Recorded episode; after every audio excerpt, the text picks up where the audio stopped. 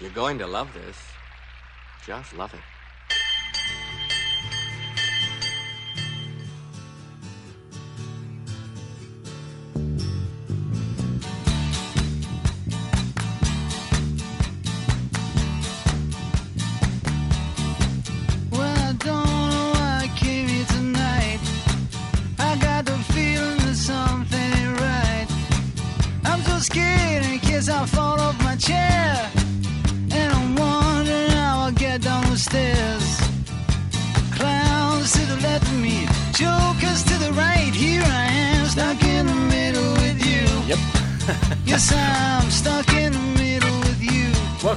The I'm Brad Friedman, live from the Pacifica Radio Studios, KPFK 90.7 FM in Los Angeles, 98.7 FM in Santa Barbara, 93.7 FM in San Diego, 99.5 FM in Ridgecrest and China Lake, 91.7 FM KYAQ on the beautiful Oregon Central Coast, and of course, coast to coast and around the globe internationally on kpfk.org, on the Stitcher app, on the TuneIn app, on iTunes, on Progressive Voices channel, on Netroots Radio, Indie Media Weekly, FYI Nation, and much more. Yes, you can run, but you can't hide. I'm Brad Friedman of bradblog.com, your friendly citizen investigative blogger, journalist, troublemaker, muckraker, and all around Swell fellow, says me, if no one else. Uh, got a big show for you today. We will be taking your calls at 818 985 5735. That's 818 985 5735. Uh, If you want to get in line right now, I wanted to uh, give a quick shout out and thank you to those who donated over the past week to uh, our recent emergency fund drive here at KPFK. Uh, in a similar vein, by the way, uh, you, you may have already heard about the Indiana Pizza, pizza Shop, uh, whose owner said that, that if asked, they would refuse to cater a same sex wedding. Well, you may have heard that that shop, who is refusing uh, to cater at same sex weddings, uh, has raised more than $840,000 thanks to their hatred. Yes, in the wake of their announcement, they're making money hand over fist. They set up a GoFundMe site. And since then, a florist in Washington state uh, similarly refused to sell wedding flowers to a same sex couple. Uh, they have so far received, well, this was as of last week, I think it was $85,000 in a crowdfunding campaign. So, hatred sells. Maybe we're uh, maybe we're in the wrong business here at KPFK. We're gonna have to have a meeting about that. Um, oh, and so, yes, that's right. In a similar vein, I am thereby uh, declaring here and now that the Brad blog, we will no longer, not that we ever did, but we will never in the future sell our blogging services to any same sex marriage ceremonies. That's right, you heard me. We're not going to do it. We're not going to. Uh, we're not. We're just not going to blog. Nobody. They're not going to be able to hire me. If you were thinking of hiring me for your same-sex wedding to blog it, I won't do it. Frankly, because I need the money. You can find my PayPal link at uh, at bradblog.com. Just saying. Uh, okay, your calls, I already mentioned 818 985 5735. It's another big week. We've got Hillary now jumping into the race. We've got Marco Rubio jumping into the 2016 race. Uh, a couple of weeks ago, speaking of raising money, I had. Um, had talked about Ted Cruz when he jumped in, when he was the first one on the Republican side to jump in. And of course, we made fun of him because, frankly, Ted Cruz, he's uh, kind of a loon. Uh, he at least he likes to pretend to be a loon because that is apparently the way that you get votes in the Republican Party right now. Uh, by pretending things are true that simply aren't. By pretending things aren't true that simply are. There is no climate change. Oh, climate changes all the time. Nothing to worry about. Send Ted Cruz money. Uh, oh, the uh, president, Barack Obama, is uh, attacking conservatives with the IRS. Send him money. None of that's true, but, you know, send him money. Well, we made fun of him. Turns out he has vaulted to the top tier of the 2016 money race. Uh, he raised in just one week alone $31 million in a single week. Or at least his super PACs, the super PACs that uh, support Ted Cruz, raised $31 million in a single week. Uh, this is amazing. According to uh, Washington Post, the haul, which ranks as one of the biggest fundraising surges in modern presidential race history, served as a sudden wake up call for the rest of the likely Republican field, particularly Jeb Bush, who until now had enjoyed his status as the premier fundraiser in the contest's early stage. But now it's game on. Make fun of Ted Cruz all you want. But in 2016, when our elections no longer have anything to do with uh, you know actual positions on issues and it's been some years since I, I think they have, but it, by now, definitely has nothing to do with positions on the issues. It has only to do with how much money you can raise. And if we go by that standard, uh, Ted Cruz is a force to be reckoned with.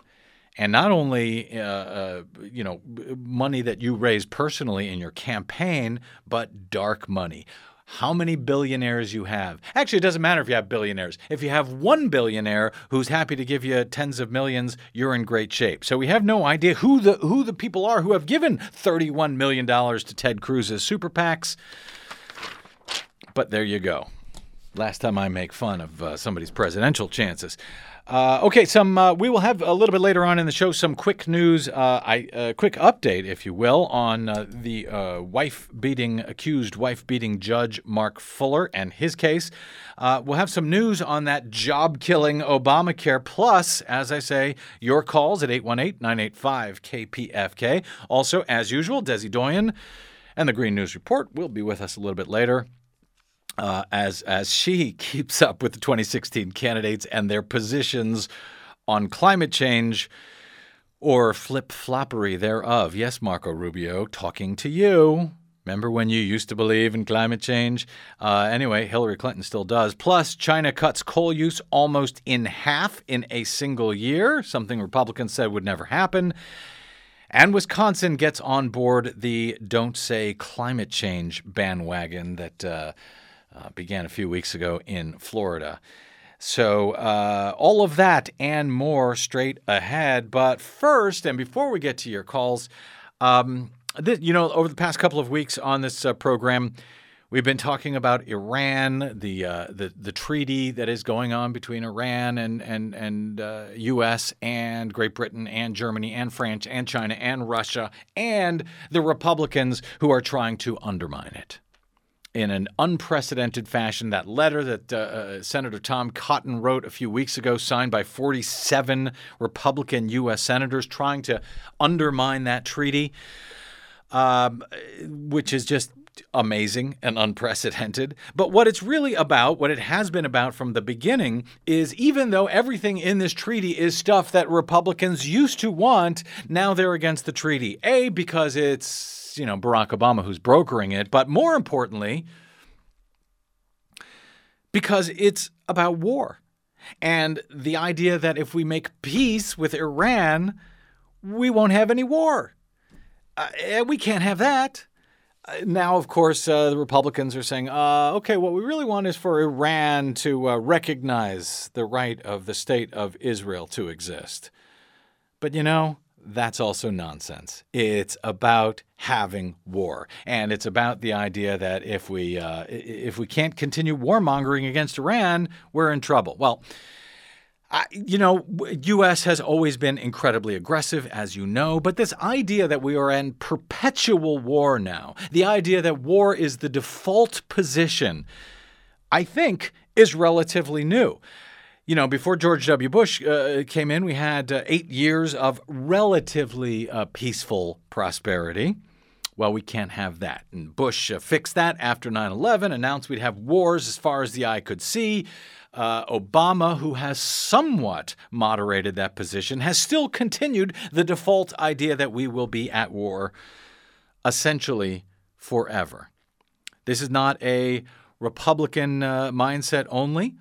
Uh, lots of Democrats are now voting with the Republicans uh, to intercede in these Iran talks. They passed uh, uh, uh something out of committee yesterday, 19 to nothing, uh, calling for Congress to have the right to reject this treaty being worked out uh, between the U.S. and Iran and all of these other countries. But uh, so it's not just Republicans, it is Democrats, but it's also now the pervasive mindset of the U.S. mainstream media. War is the default position. Anything else, like peace, is for radical extremists. Really. It really is. And I, I, share with you some evidence here. This was, you probably heard this interview or you heard about it or you saw it between Rand Paul uh, and Savannah Guthrie on NBC on the Today Show last week.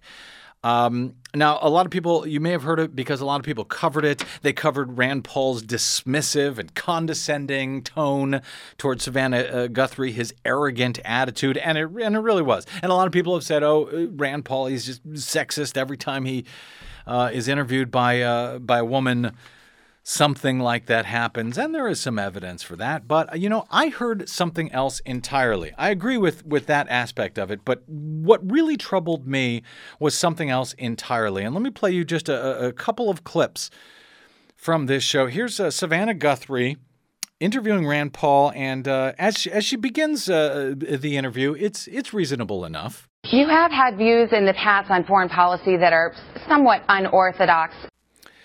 That's true. Rand Paul has had views in the past in foreign policy that are somewhat unorthodox. Unorthodox compared to his own party. That's fine. That's understandable. Okay, things are going well.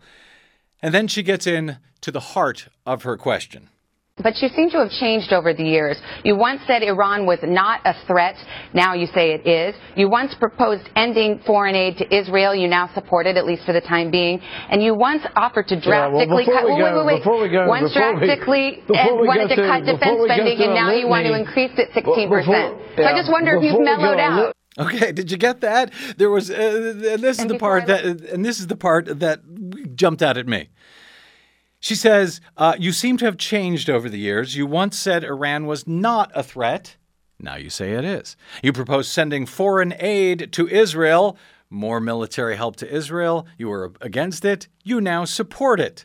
And she says, You once offered to drastically cut defense spending, and now you want to increase it. 16%. So Rand Paul has definitely flip flopped on his positions, and he doesn't want people to hear that. And I understand that. He doesn't want people to notice that he's completely flip flopping in order to try to win the Republican nomination. But then she throws in at the end, she says, So I just wonder if you've mellowed out. That's right. Uh, thinking that Iran is a threat, wanting to spend more money on Israel military and wanting to increase the defense budget 16% in the U.S. mainstream media, that equals mellowing out. More war equals mellowing out. I think that's just amazing.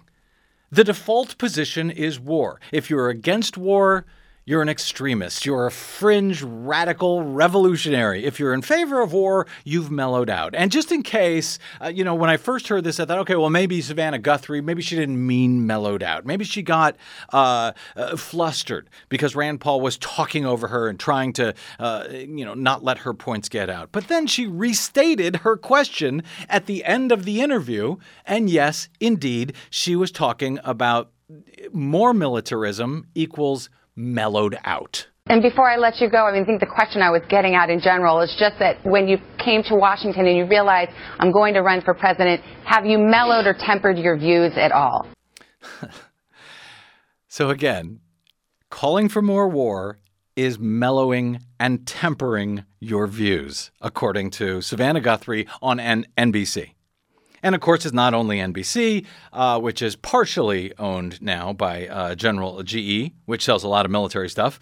Uh, it's it's not only on NBC. A couple of years ago, we may have even covered it on the broadcast a, a couple of years ago, back in 2013 on CNN. Erin Burnett said almost the exact same thing. She was discussing Chuck Hagel, uh, who was at the time a senator, and he was being considered uh, to be, at the time, uh, Democratic uh, President Barack Obama's defense secretary. And Erin Burnett on CNN in 2013 used almost the exact same words. She had concerns about Chuck Hagel's positions on Iran, that he wasn't warmongering enough. Here's what she said uh, during a, uh, a segment with uh, D- uh, David Frum, a big Republican operative, used to be a speechwriter for George Bush, and David Axelrod, uh, Obama's uh, campaign advisor, none of whom objected to Erin Burnett's point here. Here was Erin Burnett talking about Chuck Hagel being against war with Iran back in January of 2013. Hagel voted against sanctions. Now, he says he's for multilateral sanctions, but he voted against unilateral sanctions. He voted against uh, recognizing the Iranian Revolutionary Guard Corps as a terrorist organization. And in 2006, Hagel said, and I'll just quote him in part, I would say that a military strike against Iran, a military option, is not a viable, feasible, responsible option. I believe a political settlement will be the answer, not a military settlement. So uh, Hagel was against war at the time. He was against war with Iran at the time. That seems like a reasonable view uh, in wanting to have diplomacy instead of war. But not to Erin Burnett. Uh, she thought that that was outrageous. That was outside the mainstream. The idea that you would want peace, the idea that you would want diplomacy. So then, when Hagel being considered as the next defense secretary, actually wrote an op ed in the Washington Post saying, yeah, you know, we shouldn't have war, but if we have to, we will. For that, Erin Burnett approved. Now, since then, to be fair, he has tempered his point of view in an op ed as recently as September. He says war with Iran is not inevitable, but U.S. security is seriously threatened by a nuclear armed Iran. That's just amazing to me. Chuck Hagel has tempered his views by calling for the possibility of war in Iran. And Rand Paul has mellowed out and tempered his views by calling for the possibility of war in Iran, by calling for more military money to Israel, by calling to increase the defense budget. This is just an amazing thing. And it's sort of slipped under the radar. And people, you know, I, I, I, think they're not really talking about it because we have come to understand that war is the default position. To me, that's quite disturbing. Maybe it is to you as well. 818 985 5735. Uh, you know, this contrast and the idea that war is now the default position uh, is now more clear than ever. We've had President Obama has long been asking uh, Congress to perform their constitutional duty and and debate and give authorization for the ongoing wars that are happening in Iraq and Syria against ISIS. The U.S. is already involved in these wars. And he's asking Congress to give them authorization, to give him authorization. But they simply won't debate it. They don't want to debate it because the fact of the matter is, if they debate it, uh, Congress may limit Obama's ability to do anything. They may say they may put an end date on the war. Right now, this war is ongoing. And Obama can keep uh, running it for uh, years if he wants. Congress is fine with that, so they're not even going to debate it. Even while they're complaining, even while the Republicans are complaining that Barack Obama is using up his uh, executive, uh, you know, his imperial powers uh, of the executive and and uh, encroaching on what Congress is supposed to do according to the Constitution. So Congress wants nothing to do with what's going on in uh, against ISIS. They're happy with the war because we have a war. So they don't want to change that. But when it comes to discussion about peace in Iran, oh, that could be a problem.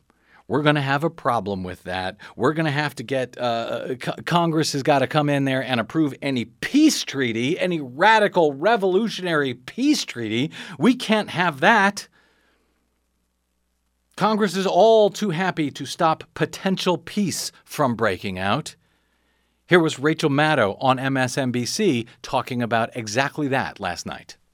Congress ignoring and wanting nothing to do with all of these hot wars that we are already in feels all the more remarkable on a day like today when the Congress got up on its hind legs to start yelling about their prerogative to get involved. Not in one of our myriad existing wars, but instead in a diplomatic effort to avert war with Iran. Constitutionally, the administration sets foreign policy of the United States and negotiates on behalf of our country. Constitutionally, it is Congress that makes decisions on matters of war and peace. And at this fraught time in the world, It is nice to see Congress perk up and take notice of the world around them. It is strange, though, deeply strange, that they have only discovered this interest in getting involved when it comes to the administration's efforts to avert a new war, when they can't seem to muster any interest at all in the wars that we are already in. So ongoing wars are fine. That's the default. Peace, peace, that calls for approval. This is an amazing, uh, an amazing point to me. Not only does it call for approval, but peace is radical. War is mellow. War is tempered out. It's amazing to me. 818 985 5735 is our phone number. I got to tell you, Orwell right now must be smiling because war is peace and more war is mellowing out. Two, one, two, three, four.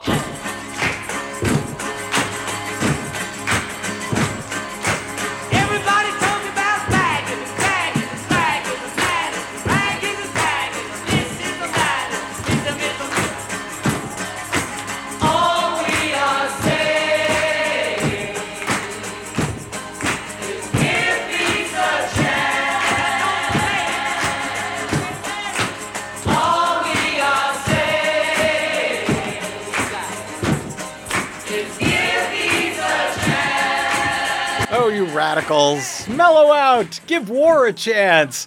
We're going to take a quick break here and come back with your calls and much more. Got a lot of other stuff to cover, but I want to hear from you. 818 985 5735. Am I missing something here? Am I misunderstanding something here? 818 985 KPFK. I'm Brad Friedman. This is the Bradcast. Stay tuned.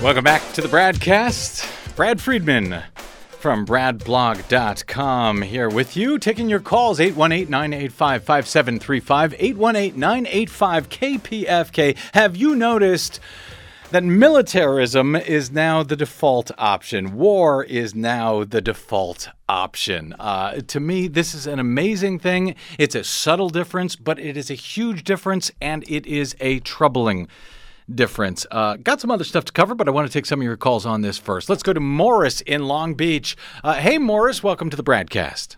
Greetings from the hood, uh, Brad. You know you're spot on target. This is about uh, uh, the lobbyists having influence over our public officials. They are trying to create war in Iran. Very peaceful company, a, uh, company country.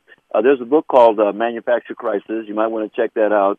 And it's an example where we got 47 people are going to create treason. It's going to show you that money uh, trumps the Constitution, as far as I'm concerned. And also, I want to say this about Rand Paul, who's uh, has come so, short of perfect. But I appreciate his stance on uh, the surveillance state, and I'm hoping that that will push Hillary Clinton to also comment on it and, and push it further to the left on that issue. Thanks for taking call. Yeah, thanks, Morris. I appreciate your thought, and uh, I hope it does uh, push Hillary Clinton. By the way, his stance on the security state. But be careful of what Rand Paul says, actually, because uh, he's not. Um, remember his? He did that 13-hour filibuster on on. Uh, he was against drones, and then the very next day he said, "Well, it's different if someone is, uh, you know, let's say." In the act of a crime, like robbing a liquor store. So Rand Paul talks a good game. He was against drones and against using drones unless it's to stop a criminal coming out of a liquor store. Uh, be careful with Rand Paul. He uh, he is not a he is not Ron Paul, and b um, I think he kind of makes up this stuff as he goes along. I really do. Uh, it, so just be careful with him. That's all I'll say. Let me go to uh, David in Sherman Oaks. Hey, David, welcome to the broadcast. Um, thank you very much. I just wanted to point out that our nation has been in a state of perpetual war for so long. And according to our founding fathers, we're not supposed to be at war for more than two years. And half of our budget, if not more, um, annually goes towards military while we have crumbling schools, crumbling roads, and people in pain and suffering. And all we're doing, we're feeding this corporation that built huge bombs that, that destroyed the livelihood of people. And only a few people are getting rich off this while our nation is going bust and broke. Yep, you're absolutely right, David. Uh, before I let you go, you said uh, the founding fathers said we were only supposed to have wars for two years. Where did you get that impression? Where, where does that come from? I heard that, I think, from Thom Hartmann on your own show about a month ago, that once you go past two years, you have to go to Congress, I believe, to extend it. But Ah. our philosophy from the beginning was, look, no more than two years at war. And it seems that for a whole century, we go from one war to another to another, and we're the cops of the universe. Yeah, I, Again, with that money is going out of the pocket of the citizens. They're being taxed, yep. and they're not getting the benefit. You know, incomes are going down. The rich are getting richer, and I'm just paying for these wars and uh, the schools my kids go to. They don't have what they need to have proper education. Yeah, no, you're absolutely right, and I love uh, how these Republicans love to pretend that uh, U.S. is going broke. We have to cut Social Security. We have to cut Medicare, when so much of our budget is to, you know, we're not going broke at all.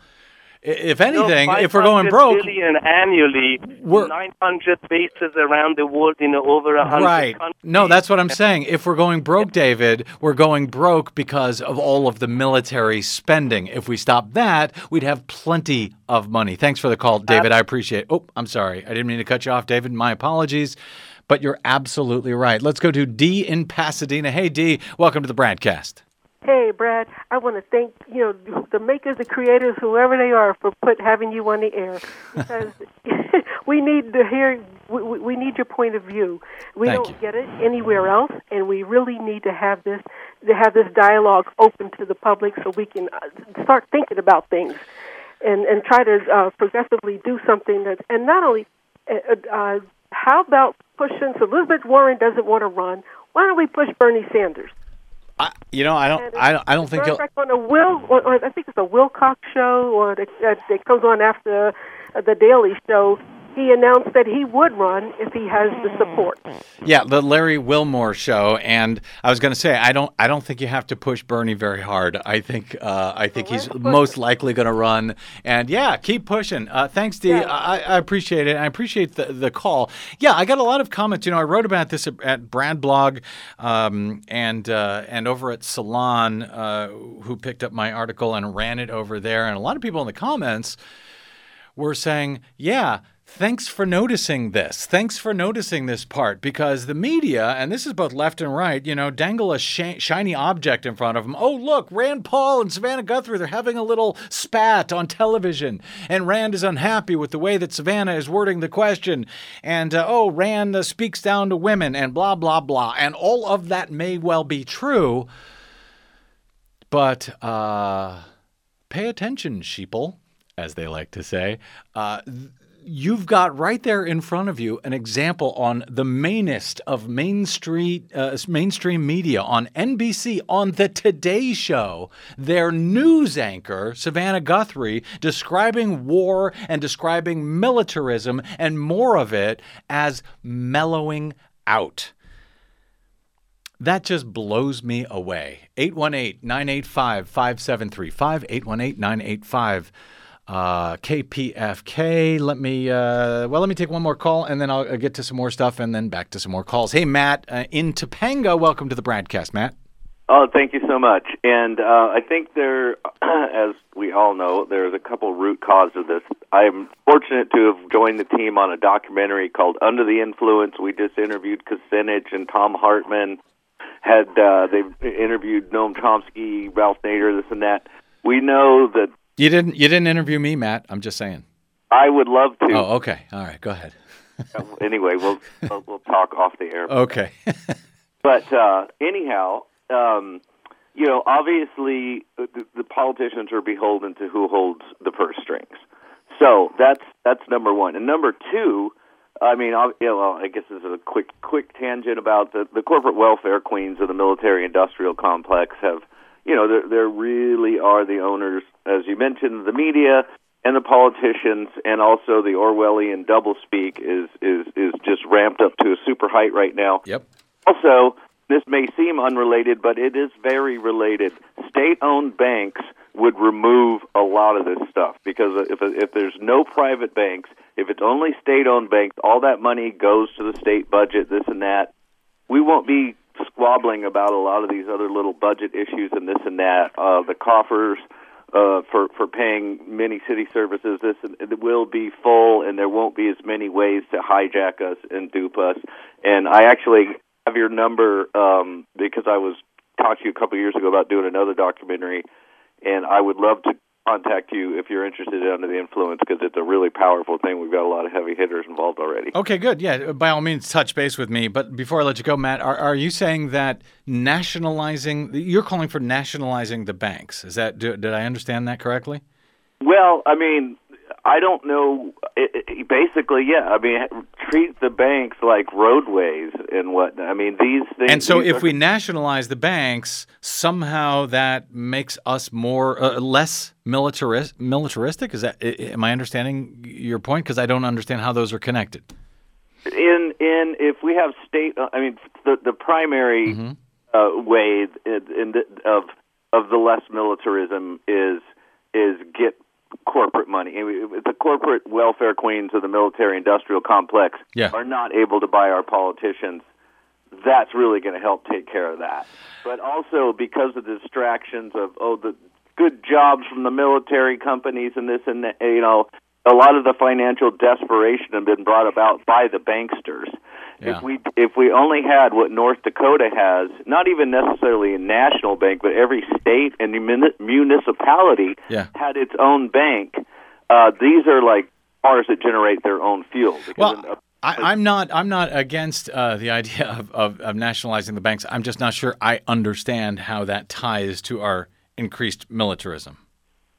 Well, it, it it is one of the way the the banksters help to create such a a uh, effed up um, economy that we there are a, a number of factors that go towards our militarism. A, a whole slew of desperate kids joining the military for no jobs. All right. Ownership of the politicians, the the uh, you know the the, right. the patriotism of of uh, endless war. Another thing too, we need to call out these people that call themselves Christians and say, "Hey, man, there's no such there's n- uh, the the notion of a of, of a pro-war Christian is about as viable as a meat-eating vegetarian." And these are all the you know Oh well, if you're gonna uh, Matt, if you're gonna start, uh, you know, picking on uh, Christians for all of their hypocrisy. Well, I'm going to need a much longer show. Thanks for the call. Thanks for the call, Matt. I uh, I want to get. I'll get back to your calls in a second. 818-985 KPFK. 818-985 5735 if you have any thoughts on uh, what we've been talking about or anything else. And I'm going to throw out a few more things here uh, for you to talk about because I've been uh, carrying this one around for a while and trying to get to it. Congressman John Fleming, Republican from Louisiana. Uh, he was on uh, some this radio show, some right wing show, the the John Frederick show in Virginia, a couple of weeks ago, um, and I think this was right after Obama had referenced the idea of mandatory voting. Uh, and it was also when the Republicans were pretending to be furious about his uh, executive actions on immigration and everything else. And there were some comments that Congressman John Fleming made on this show that uh, kind of blew me away in about three or four different ways. So I'm going to play this clip real quick, and uh, and and then we'll unpack it for you. in many states, uh, the only thing required to vote is simply an ID. Well, they'll have one. Uh, so make no mistake about it that this is part of a grand plan for the Democrat Party to make this nation into a single party state. Uh, as they have already accomplished in California, and you see the devastating impact it's having there. Uh, you know, the the people who come across the border are hardworking family people. They have great values, and that's all well and good. But they're also very, very consistent Democrat voters. Uh, we know they come from cultures that look to government for solutions.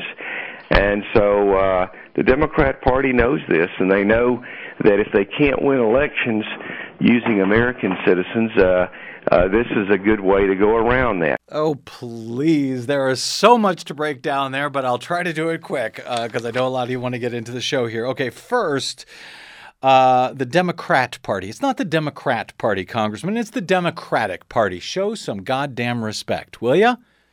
You're a Republicanist. You should know better. Uh, okay. Uh, secondly, uh, no, they won't have ID to vote uh, if immigrants are allowed to stay here. And they're staying here anyway. Millions of them. They're not going back. You're not going to be able to send them back. We can't afford to send them back. But they are not voting. Non citizens are not voting. I know Republicans love to pretend they're voting, but they are not voting. They are not affecting elections. You are simply scaremongering, sir. Uh, as opposed to the idea to make a single party state, that too is a joke, an absolute joke. Uh, the only thing that's going to uh, result in a single party state is if uh, your party, if you Republicans, continue hating on everyone. And then anyone who wants to join the Democratic Party and vote against you, it's hard to blame them. Uh, finally, devastating impact. Uh, one party nation, uh, one party state. Look at the devastating impact that has had in California, where we are, where we are broadcasting from. Really? Congressman? Devastating impact here in California? Well, A, we're not really a one party state. We do have uh, some Republicans out here. But that said, according to the Bureau of Labor Statistics, just a few uh, just a few weeks ago, uh, California now uh, leads the nation in job creation. Uh, with 498,000 jobs uh, added out here in California between January of 2014 and January of 2015. So, if that's the devastating impact the congressman has been talking about, if uh, more jobs for everyone is the devastating impact that has taken over California, let's have more devastation, shall we? Uh, speaking of which, and speaking of congressmen, uh, congress members absolutely lying and the media not calling them out on it, uh, Obamacare uh, got some more numbers on it this week, but let me just remind you what the Republicans have been saying about Obamacare, the Affordable Care Act, over the past few years, and how devastating the impact of Obamacare would be on our economy. In my opinion, uh, Obamacare is the biggest job killer we have in America today. It is also a job killer. Putting a chilling effect on job creation. It's become such a job killer in our economy. Obamacare is the biggest job killer in this country. Obamacare is crushing our economy. It is killing jobs. The number one job killer in the United States. Do you know what it is? Obamacare. Obamacare will kill jobs and limit future job creation. Obamacare will kill jobs. Democrats hit the Sunday shows trying to spin the Obamacare job kill. Obamacare literally may kill you. No, no, it won't. It won't kill you. And it won't kill jobs. Since the passage of Obamacare in March of 2010, unemployment has fallen. Private sector employment has done nothing but go up month after month after month. And we ran the chart at uh, at bradblog.com. It has nothing but go straight up. Obamacare has killed no jobs. It's an absolute lie. More than 11 million jobs have been created since March of 2010. So, you know, when do these guys get called out for being wrong? When do they pay a price for being wrong? When do they get uh, pay a price for simply lying to the American public? Why are, is that not being held against them? And by the way, why did you Americans reward these Republicans last November? Uh, despite the fact that they lie to you, despite the fact that they're so wrong. And speaking of ex- uh, successes of the Affordable Care Act, Obamacare, the uninsured rate has now dropped to 11.9% as we head into the uh, f- uh, second full year of Obamacare. 11.9%. That's off from uh, what was the high here? Uh, let's see. An estimated 14.75 million adults have gained coverage since the fall of 2013 when the law's first open enrollment season began. The uh, uninsured rates have dropped some 8.3 points since 2013. Uh, so, you've been lied to about Obamacare.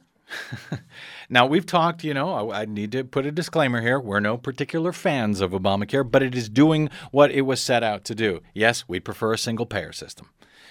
Uh, but the law is doing what it was supposed to do, and anyone who tells you otherwise is simply lying to you. Okay, let's take some quick calls before we get to Desi Doyen. 818 985 5735. Let's go to uh, Cheryl in uh, Grenada, Granada Hills. Yeah, hi. There we go. Hey, Cheryl, how are you? Welcome to the broadcast. Thanks. Talk about war. To me, we're always at war. Uh, Someone's always at war. Men like it. But we haven't even paid China for our last war. but I think people, they keep the public frightened, which is very good for business, and it keeps business going. War is a profitable thing, and in the end, they don't have to deal with the economic problem. It's uh, yeah, no, I, I agree. It is about profit, and uh, these guys in Congress they don't give a damn about the economic problem. They don't give a damn about the impact on our uh, on our economy. They are simply lying to you if they uh, tell you otherwise. Thanks, Cheryl. I, I appreciate. Okay, I just want to say one thing Yeah. about it's the red states that are the poorest and the least educated. So, I mean, Yeah, and and the ones who uh, uh, take more from the federal government than uh, than Yeah, they pay in in taxes. Yeah. That said, I don't like calling them red states uh, know because how to say it. yeah, no, no, no. Uh, but the ones who lean Republican, you're absolutely right. I don't like calling them red states because that just uh, presumes that they're going to be Republican forever, and Oh. they're not. And there's a lot of Democrats and independents who live there. Uh, but you're absolutely right. I appreciate the call, Cheryl. Let me uh, run because I want to see if I can get in uh, a few more here before we got to get to Desi and the Green News Report. Stand by, Desi. Hey, Susan, welcome to the broadcast in South Bay. Hi, I lost a friend on 9/11 and I have to say one of the lowest moments was to watch all those people stand on the steps of Congress and give Bush and Cheney a blank check to create the war that they wanted to. Yep. Uh, without any questioning because they thought people uh that's what we all wanted because all the radio stations were let's go get them and um, I think we all need to be speaking up and calling and saying, bring these troops home and Medicare for all. And by the way, there's a million and a half soldiers with traumatic brain injury that have been denied care at the VA, and 22 suicides a day. That's only active duty. It doesn't count all the ones who come back with brain injuries, who will probably uh, uh, be way more at risk of killing themselves six months, a year, three years Yep. into it. And none of those suicides are counted. Plus, they're not getting care. They're just being loaded up with pharmaceutical drugs, good for the business. And by the Yep. way, I think uh, last I checked, somebody who takes money to pleasure the guy who gives them the money, I think we call them prostitutes, don't we? Uh, I think we do. Thank you, But Susan. we don't Uh, have Medicare for all the soldiers. Uh, will have no health care at all. I appreciate that, and I appreciate uh, you calling it out because it needs to be done. But of course, I'll remind you, uh, we're going broke. We have to cut money to poor people. We can't. Uh, we can't pay money to keep 22 veterans a day from committing suicide because that's what's going on right now. Uh, we don't have money for that. We've got to have more wars. We've got to have a, a nuclear confrontation with Iran. Uh, okay, one more. Jim in Sunland, welcome to the broadcast. Hi. Hi. Hi. Hi. Hi. This is hi. This is Jim. Perfect timing. Hi, Jim. Hi. Hi. I have I have I have two sons, young young boys that are growing up. Yeah. And I tell you what, I will not allow my kids to go into the military in this country at this particular time. They're not going to. I'm not going to allow them to go in there to fight for Chevron Oil's profits Yeah. That's the bottom line right there. And I and I and these the people of America have got to wake up, start doing something. Like you say, what are we going to do Yeah. about these wackos getting into office? Yep. These people are crazy. I mean, they, They are crazy. They are crazy, but they're going to keep getting in uh, until Americans figure this out and start voting in huge numbers. If everyone votes, it's game over for these lunatics. Jim, I got to run. I got to get to the green news, but I, I, I do appreciate uh, your thoughts here and my best to your two sons. Okay, let's do some uh, some green news.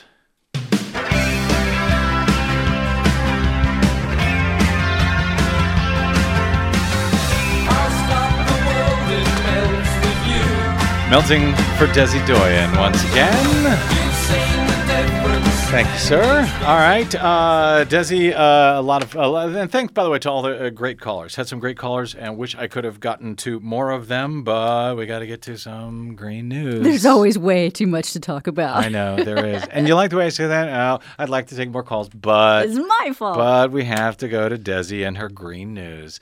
Um, are we ready for the green? I didn't even have time. I wanted to talk to you about this uh, amazing story that took place in the, I guess, the Antarctic uh, concerning the Bob Barker, which is that uh, ship and this 110 day ocean hunt.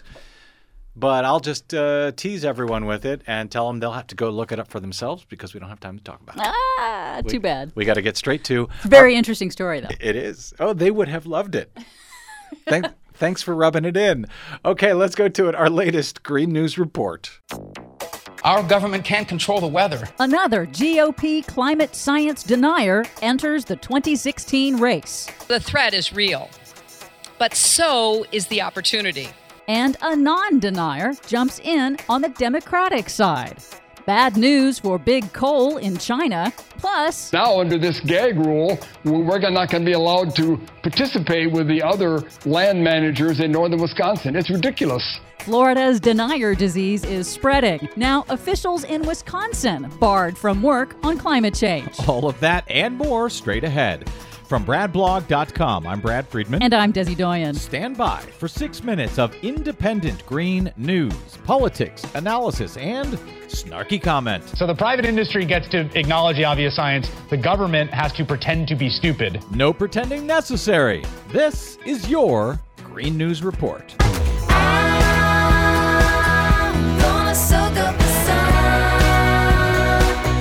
Okay, Desi Doyen, the Republican clown car continues to fill up as we have yet another entrant into the 2016 race and another denier at that. And it seems like we have a grown up who entered the race on the Democratic side. Yeah, and only 18 more months to go. And about 18 more GOP candidates, but that's just a guess.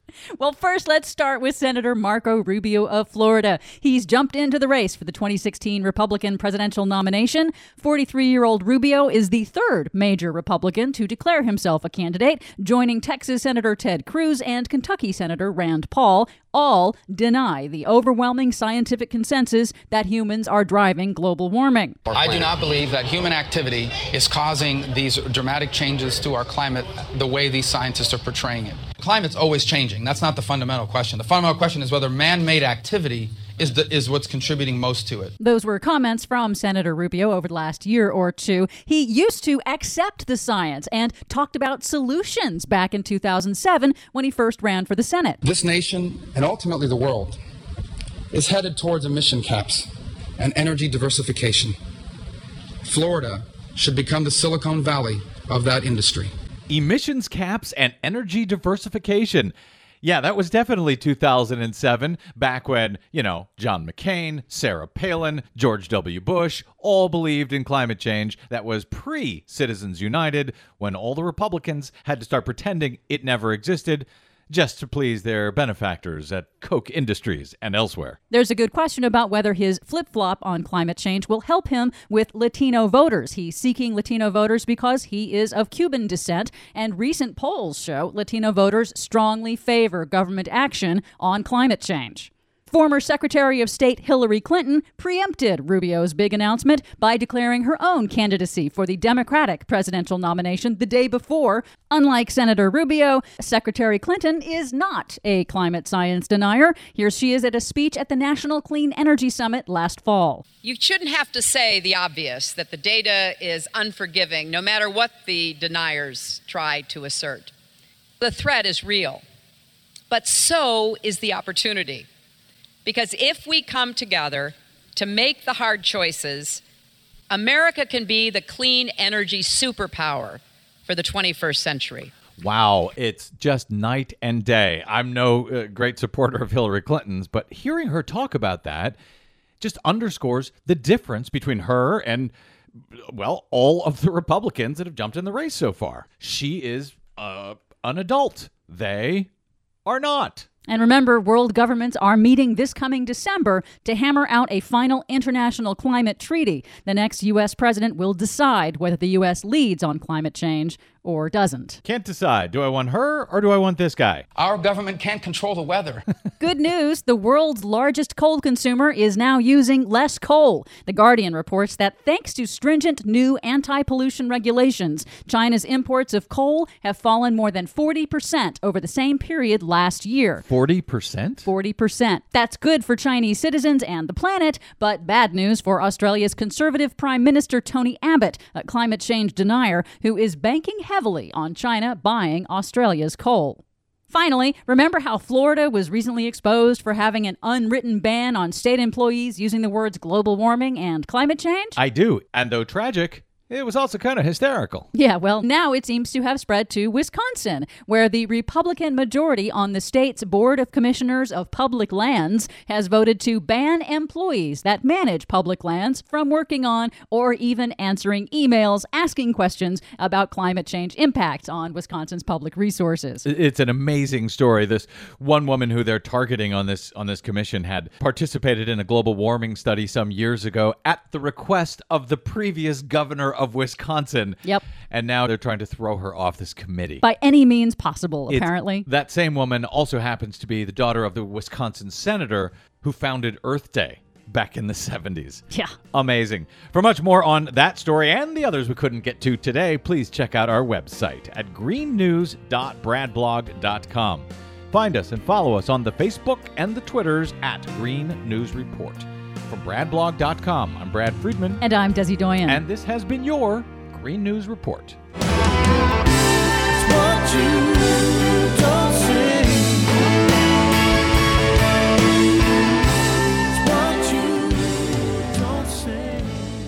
I hate to keep citing Orwell, Desi Doyen, but it is so Orwellian. Uh, at Brad Blog this week, uh, Ernie Canning wrote a little bit about that Wisconsin situation and the Florida situation. How uh, they're you know banning uh, people from uh, talking about climate change. How they want to get rid of that woman. Uh, and Ernie Canning, our uh, legal uh, analyst at Brad Blog, says yes. If we get rid of her, if we get rid of this woman who went to this climate change conference, then that climate change conference never happened. And if that climate change conference never happened, there is no climate change. Just disappears like it never happened. It's Oceania all over. Uh, hey, do we, uh, there's one uh, call here that uh, you, you want to take this call? We got a, a quick minute here, about 30 seconds. Sure. Uh, let's go to uh, Steve in Winnetka. Hey, Steve, welcome to the broadcast. You got about 30 seconds. Hi, um, I wanted to ask um, why don't we put more pressure on Jerry Brown to end fracking in the state, which is causing so many air pollution problems, and lead the nation?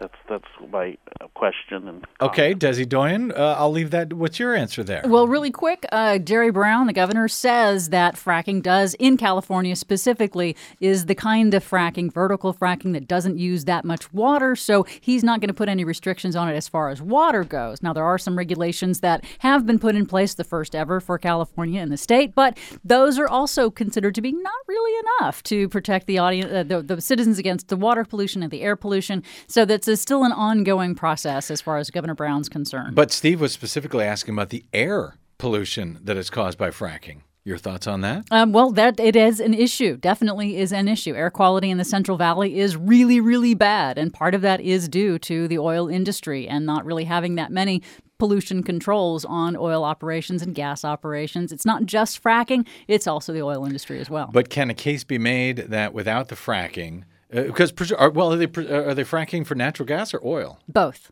For both. Yes. Okay. Because I was going to say the uh, a case can be made, obviously, that fracking uh, is better for the air than would otherwise be burning oil or coal. That's true if it were natural gas, but you know that's talking about the burning of it. The actual drilling process has all kinds of problems, leaks with methane, uh, leaks all over the place. And it's just a heavily industrial pollution emission uh, mm-hmm. activity, and yeah, there's a case to be made for that. But good luck getting that through the California Assembly right now which are a bunch of Democrats. Still, but the you know oil beholden, industry is very powerful yeah, here. Beholden to the oil industry.